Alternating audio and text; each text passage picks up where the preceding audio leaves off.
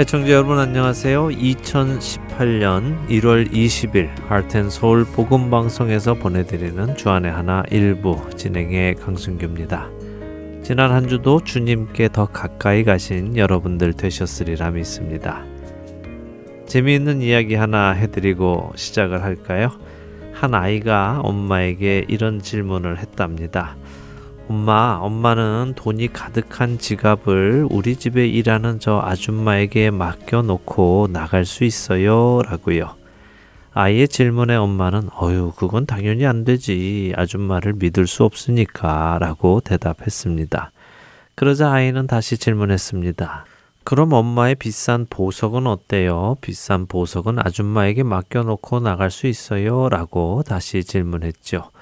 아이의 또 다른 질문에 엄마는 또 대답했습니다. 보석도 안 되지. 아줌마를 믿을 수 없으니까.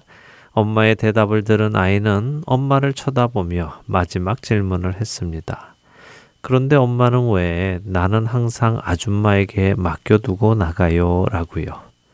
아이의 질문에 엄마는 아무 말도 하지 못했다는데요. 글쎄요, 왜 엄마는 많은 돈이나 보석은 아줌마를 믿지 못하기에 아줌마에게 맡겨놓고 나갈 수 없다고 하면서 아이는 맡겨놓고 나갈 수 있었을까요? 아이가 돈이나 보석보다 가치가 없어서였을까요? 그렇지는 않겠지요. 뭐, 견물생심이라고 돈이나 보석은 당장 눈앞에 보게 되면 가지고 싶은 욕심이 들어 하지 않을 일을 하게 될 확률이 많으니 그런 일이 일어나지 않도록 미리 환경을 만드는 것이겠죠. 첫 찬양 함께 하신 후에 말씀 나누도록 하겠습니다.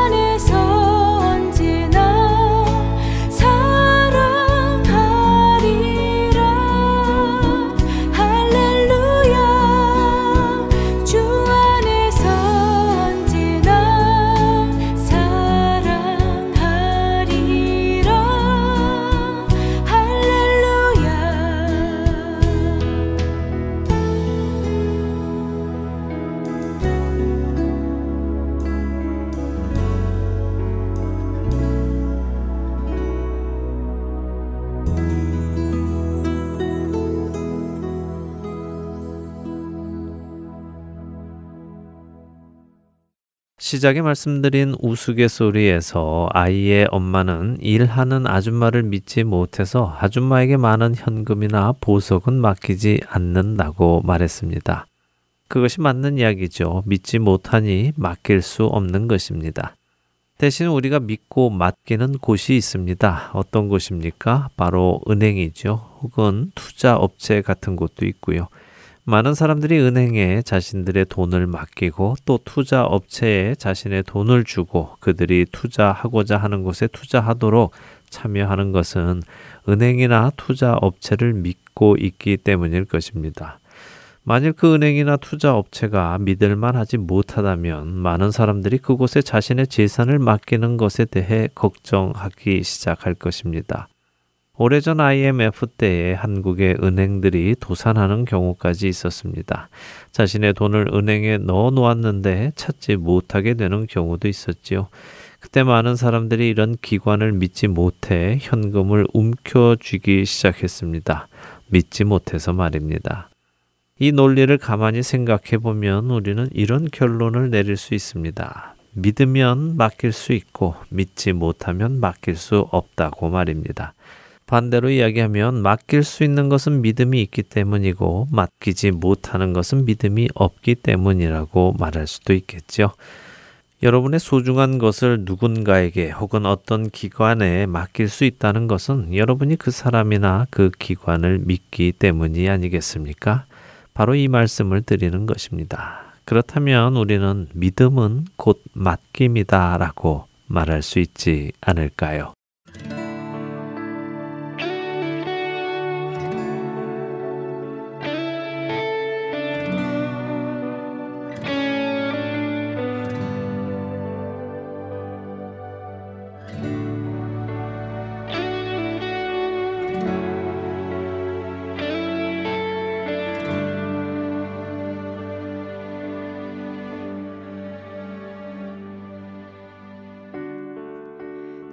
분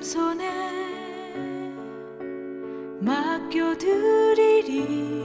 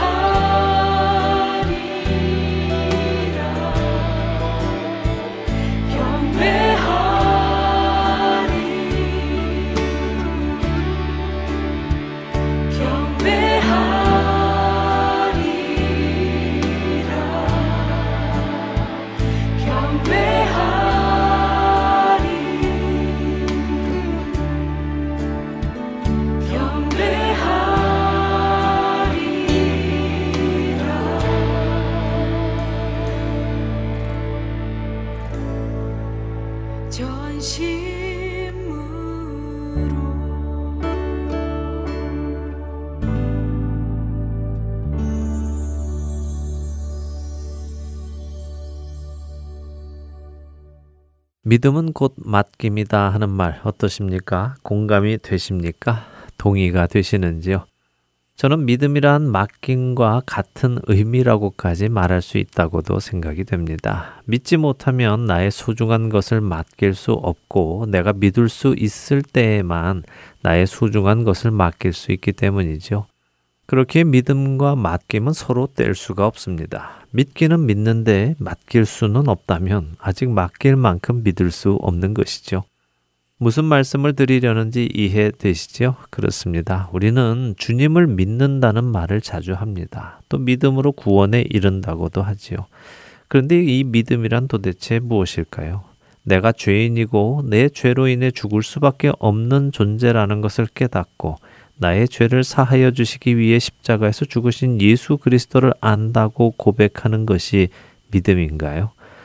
그렇습니다. 우리는 그렇게 알고 있습니다. 그렇게 많은 사람들이 예수님을 주로 시인하고 고백하며 자신의 믿음을 선포합니다. 그러나 동시에 이렇게 자신에게 믿음이 있다고 말하면서도 미래에 대한 두려움과 자신이 정말 천국에 갈 수 있는지 없는지 확신하지 못하며 두려움에 떠는 그리스도인들도 많이 있습니다. 내게 정말 구원에 이를 믿음이 있는가 혹은 없는가 늘 궁금해하는 많은 성도들을 만나게도 됩니다. 여러분은 어떻게 이 믿음을 구별할 수 있다고 생각하십니까? 저는 그 구별의 방법 중에 하나가 바로 맡김이라고 생각을 합니다. 내가 예수님을 믿는다면 그분께 맡길 수 있다는 것입니다. 내가 은행을 믿기에 나의 귀한 재산을 맡길 수 있듯이 내가 예수님을 믿기에 나의 귀한 생명을 그분께 맡길 수 있는 것이 아니겠습니까? 예수님을 믿는다고 하면서도 여전히 내 삶을 그분께 맡기지 못하고 자신의 방식과 자신의 계획 그리고 자신의 능력으로 자신의 삶을 이끌어 가려 한다면 그것은 예수님을 믿지 못하는 것이 아니겠습니까?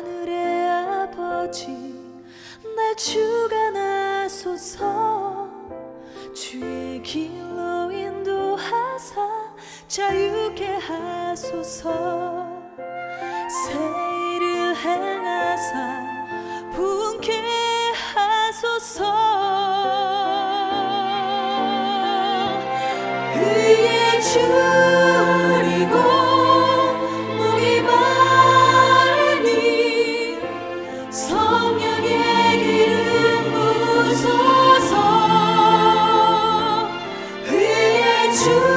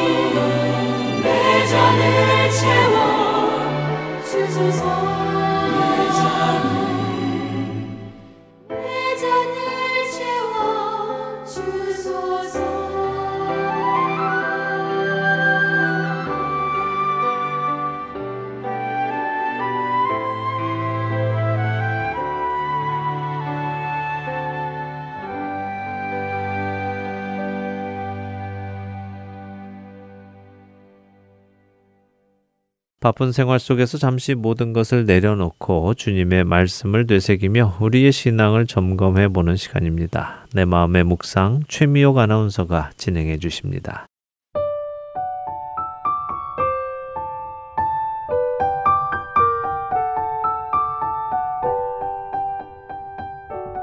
사랑하는 애청자 여러분, 한 주를 살아가시며 어떠셨나요? 행복한 시간 보내고 계십니까? 아무 문제, 고민 없이요. 아무 문제 없으셨다면 정말 다행입니다. 하지만 우리는 마음을 짓누르는 고민으로 어려움을 겪을 때가 종종 있죠. 프리셉트 성경 공부 사역 단체의 리더인 케이 아더는 우리가 하나님과 홀로 대면하는 시간이 줄어들거나 부족할 때 많은 문제들이 우리 삶을 짓누른다고 말하고 있습니다. 그렇기에 크고 작은 문제들이 우리의 삶을 지배하고 넘을 수 없는 큰 산처럼 다가온다면 또 성도가 하나님과의 조용한 대면 시간 없이 절대로 문제 해결도 또 혼자서 살아갈 수도 없다고 힘주어 말하고 있습니다. 음악이나 라디오, 뉴스, TV 등등 우리 삶 곳곳에는 많은 소리들이 있습니다. 혹시 이런 각양각색의 많은 소리들이 얼마나 우리의 삶을 차지하고 있는지 또 우리의 주변을 떠들썩하게 있는지 생각해 보신 적이 있으신가요? 또 이런 소리와 마찬가지로 우리는 때때로 서점에서 인기 좋은 책이나 잡지를 읽으며 세상과 소통하려 할 때도 있습니다. 이러한 것들은 중요한 관계의 도구이지만 지나치게 되면 필요를 넘어서서 우리로 그 소리에 노예가 되게 하고 그 속에서 답을 찾으려 하게까지 해서 우리로 깊이 깊이 빠져들게 합니다. 우리로 그것들에게 열광하게 합니다. 그렇기에 자신이 제어하고 인식하지 않는다면 이런 소리와 정보의 마성은 우리를 몇 시간이고 텔레비전이나 컴퓨터에서 나오는 영상과 메시지에 빠져 있게 만들고 그것에서 삶의 의미를 찾도록까지 합니다. 열왕기상 19장에서 엘리야는 지진이 일어나고 불이 일어나는 그 상황 속에서 하나님의 세미한 음성을 들을 수 있었습니다. 만약 우리가 세상의 소리들을 끄지 않고 하나님과 함께하는 시간을 가지지 않는다면 우리는 어떻게 하나님의 세미한 음성을 구별해서 들을 수 있을까요? 시편 저자는 나의 영혼아 잠잠히 하나님만 바라라 라고 시편 62편 5절에서 고백합니다. 애청자 여러분, 삶의 주변에 있는 우리의 정신을 뺏는 소음에서 벗어나서 영혼의 피난처를 찾고 진리의 그 한 목소리를 듣는 것이 우리에게 매우 중요한 일입니다. 만약 우리가 하나님의 음성에 귀 기울이는 훈련을 계속한다면 조용한 가운데 하나님과 오롯이 있는 시간을 즐겨 가진다면 하나님이 우리에게 말씀하실 그때에 우리는 하나님의 음성을 바로 들을 수 있을 것입니다. 그러면 우리의 삶은 많이 달라지겠죠? 사랑하는 애청자 여러분, 우리 같이 꿈꾸어 볼까요? 나의 하나님, 주님 앞에 조용히 나아갑니다. 주님의 말씀을 듣기 위해 조용히 나아갑니다. 저에게 말씀하여 주시옵소서. 저에게 오늘 하루 살아갈 수 있는 지혜와 용기를 주시옵소서. 예수 그리스도의 이름으로 기도드립니다. 아멘.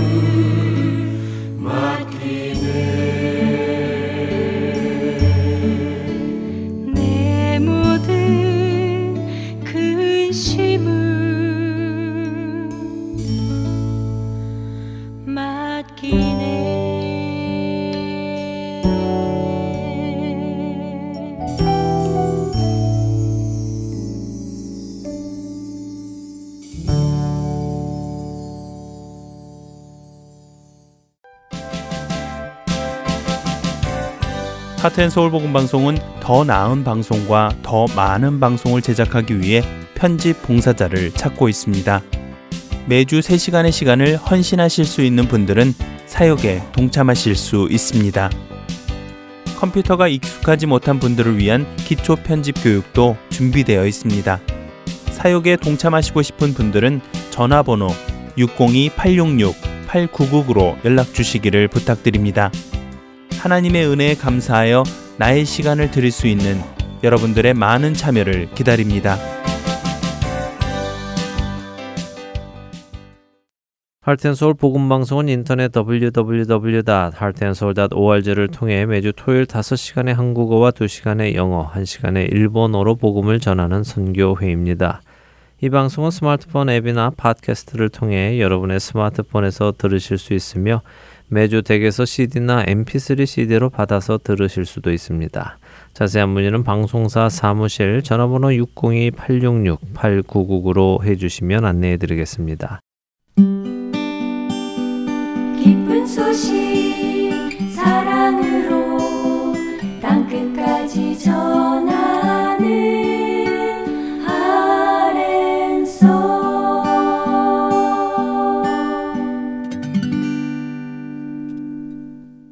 성경 속 인물들의 삶을 돌아보며 우리의 모습을 찾아보는 성경 속 인물 산책 최충희 사모님께서 진행하십니다.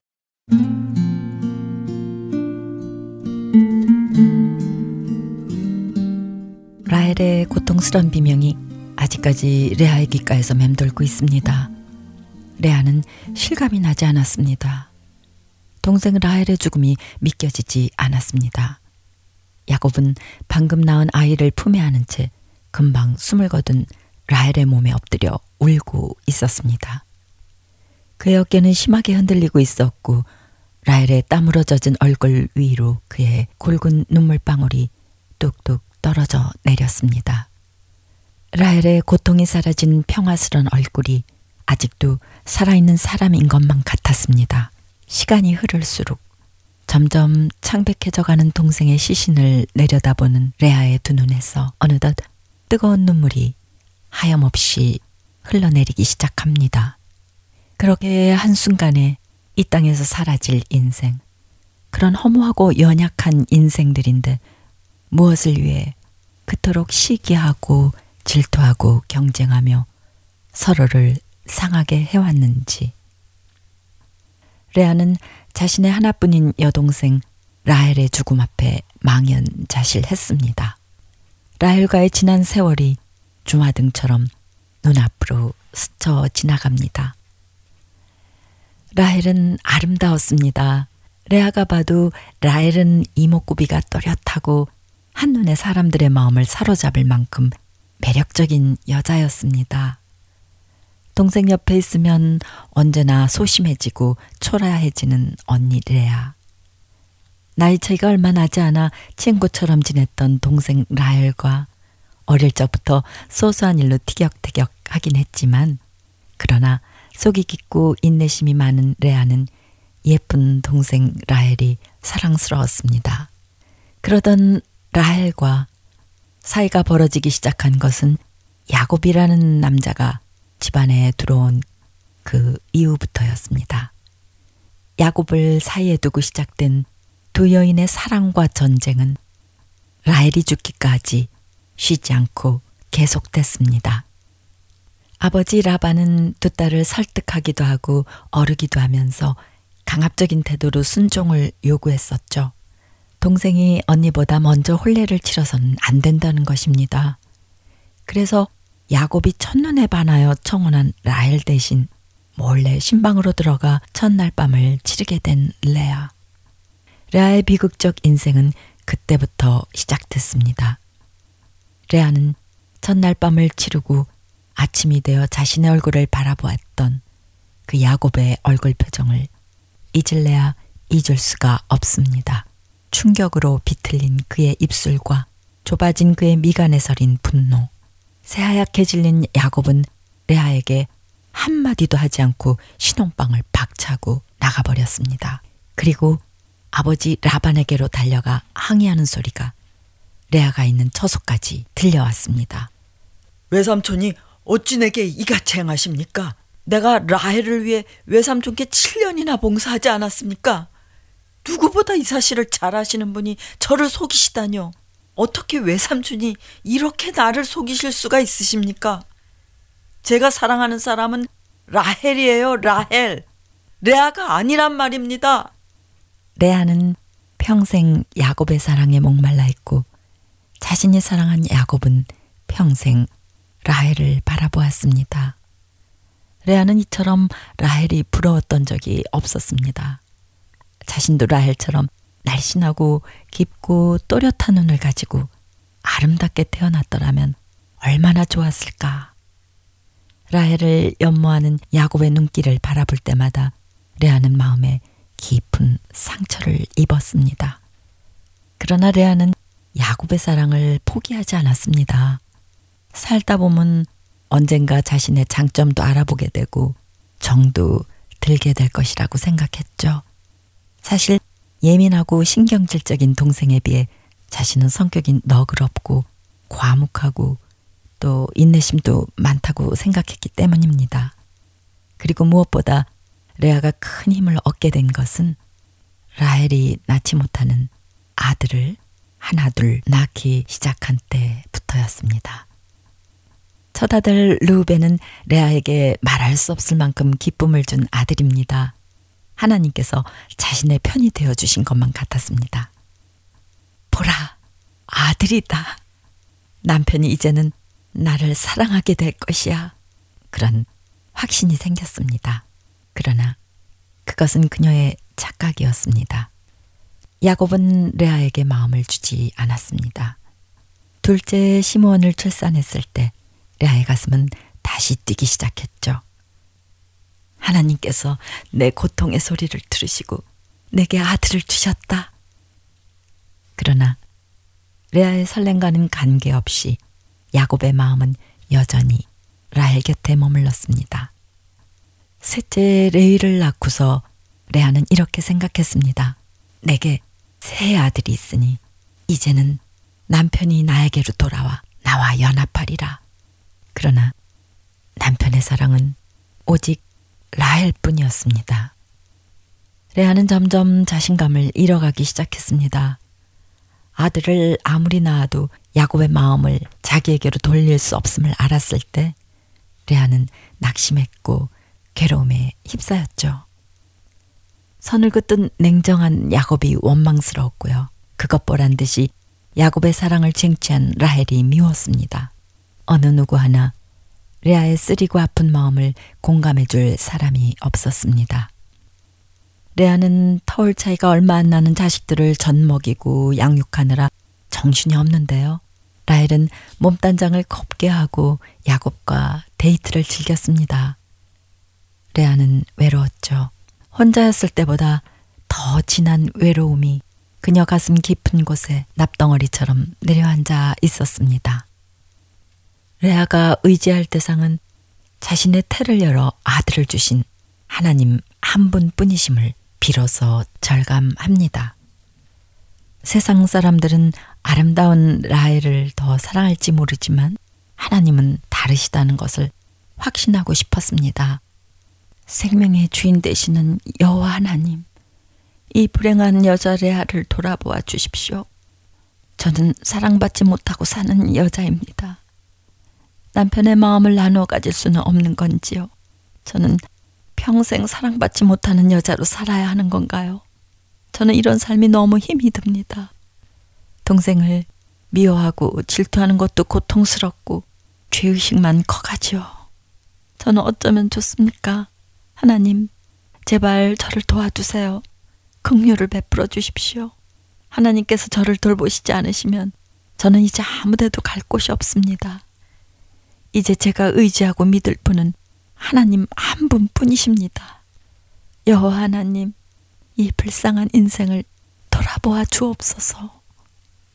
레아는 다시 넷째 아들을 낳게 되었습니다. 아들을 가슴에 안은 레아는 조용히 머리를 숙였습니다. 내가 이제는 여호와를 찬송하리로다. 여호와 하나님, 나의 영혼이 여호와를 찬송합니다. 믿음의 눈을 열어 하나님을 바라보며 레아는 넷째 아들의 이름을 유다로 짓게 됩니다. 유다의 이름 뜻에는 여호와를 찬양한다 라는 뜻이 담겨 있습니다. 네, 레아. 저는 레아의 이름을 아기에게 붙여주는 부모들을 잘 이해하지 못했었습니다. 이왕이면 라헬, 레이첼이라는 사랑스러운 이름이 있는데 왜 하필 못생긴 여자, 사랑받지 못한 여자 레아의 이름을 자기 딸의 이름으로 지어줄까? 그러나 저의 그런 생각은 얕은 소견이었고요. 믿음이 없는 생각이었음을 후에 알게 됐습니다. 라헬은 사람이 사랑한 여자였다면 레아는 하나님께서 극률이 여겨주셨던 여인이었습니다. 라헬이 자신의 외적 조건을 자신하고 한 남자의 사랑에 만족한 여자였다면 레아는 인간의 사랑을 잃고 고통과 아픔을 통해 하나님만을 의지하게 된 여인이었죠. 죄가 들어온 이 땅의 결혼은 어느 부부도 완전한 사랑 가운데 거하지 못합니다. 야곱과 레아의 결혼뿐만 아니라요. 우리의 결혼 안에도 질투가 있고 싸움이 있고 또 때로 속임수와 거짓도 있습니다. 창세기 3장 이후에 사랑에도 결혼에도 죄로 인한 결함이 생기고 상처가 있는 것입니다. 그래서 우리 인생이 불완전함 가운데 놓여 있게 됩니다. 아침에 일어나 보니 꿈에 그리던 라헬이 아닌 레아가 엉뚱하게 기다리고 있고 살다 보면 라헬도 레아가 되는 것이 우리가 살고 있는 현실의 얼굴입니다. 어떤 부분에선 라헬처럼 인정받으나 어떤 부분에선 뒤처지는 레아가 되는 것이 우리의 현실이 아닐까요? 경쟁 사회 속에서 우리는 반드시 레아의 현실을 경험하게 될 것입니다. 또한 믿고 의지했던 인간의 사랑이 참으로 허무한 것임을 경험하게 되겠죠. 그러나 우리가 레아의 경험을 하게 될 때, 외로움과 패배와 뒤처짐을 경험할 때, 그때 하나님께서 찾아오십니다. 영원한 조연인 레아를 찾아오신 하나님, 소외되고 주목받지 못한 주변인 레아를 통해서 반전의 역사를 기록하시는 하나님을 보십시오. 라헬은 베들레헴 땅에 묻혔지만 레아는 아브라함과 사라, 이삭과 리브가 그리고 야곱과 함께 막벨라 조상의 묘에 나란히 잠들게 되었습니다. 비록 남편인 야곱의 사랑은 받지 못했지만 하나님께서 인정해 주신 여인 레아가 된 것입니다. 이스라엘 열두 지파의 조상이 된 레아와 라헬의 아들들. 레아가 허무한 인간의 사랑에 절망하여 비로소 하나님의 사랑에 굴복한 그때 하나님의 은혜를 찬송으로 올려드리며 태어난 아들 유다는 예수님의 조상이 되었습니다. 레아의 혈통을 따라 하나님께서 사람이 되신 것입니다. 영원한 조연이었던 레아를 들어 믿음의 조상이 되게 하신 하나님. 사람의 이목을 받지 못한 주변인이었던 레아를 하나님의 무대에 주인공으로 세워주신 반전 드라마를 쓰신 하나님. 그 하나님의 은혜가 저와 여러분의 인생에도 임했음에 찬양을 올려드립니다. 레아의 하나님, 당신을 찬양합니다. 나의 하나님, 감사를 올려드립니다. 네. 성경 속 인물 산책 오늘은 레아 편 레아의 하나님, 나의 하나님이었습니다. 애청자 여러분, 다음 한 주간도 주 안에서 평안하시고 행복하십시오. 저는 다음 주에 다시 찾아뵙겠습니다. 안녕히 계세요.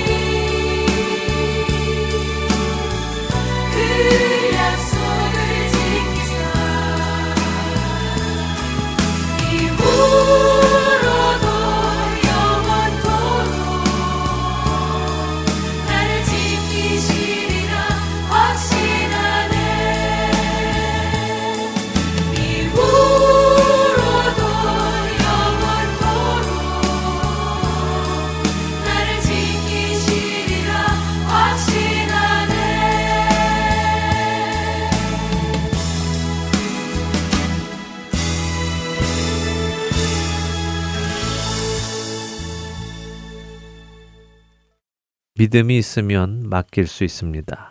여러분에게 어떠한 대상에 대한 믿음이 없다면 여러분은 결코 소중한 것을 그 대상에게 맡기지 않으실 것입니다. 여러분이 의사에 대한 믿음이 없다면 여러분은 여러분의 몸을 치료해 달라고 의사에게 맡기지 못할 것입니다. 말씀드렸던 대로 은행에 대한 믿음이 없다면 내 재산을 맡기지 못하지요. 내 돈을 어디에 투자해 달라고 맡기지도 못할 것입니다. 변호사에 대한 믿음이 없이는 내 억울함을 풀어달라고 맡기지도 못합니다. 더 쉬운 예로는 요리사에 대한 믿음이 없다면 내가 먹을 음식을 만들어 달라고 맡기지 못할 것이고요. 내 머리를 잘라 달라고 미용사에게 맡기지도 못할 것입니다.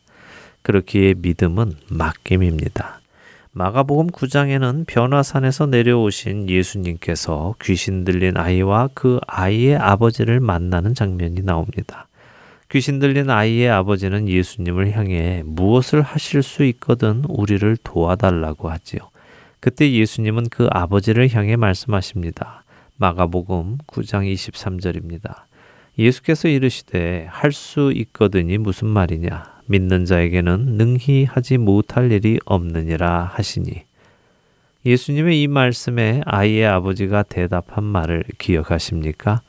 24절에서 그는 내가 믿나이다. 나의 믿음 없는 것을 도와주소서라고 간청합니다. 아이의 아버지는 예수님을 믿지 못했기에 아이의 문제를 예수님께 맡기지 못했습니다.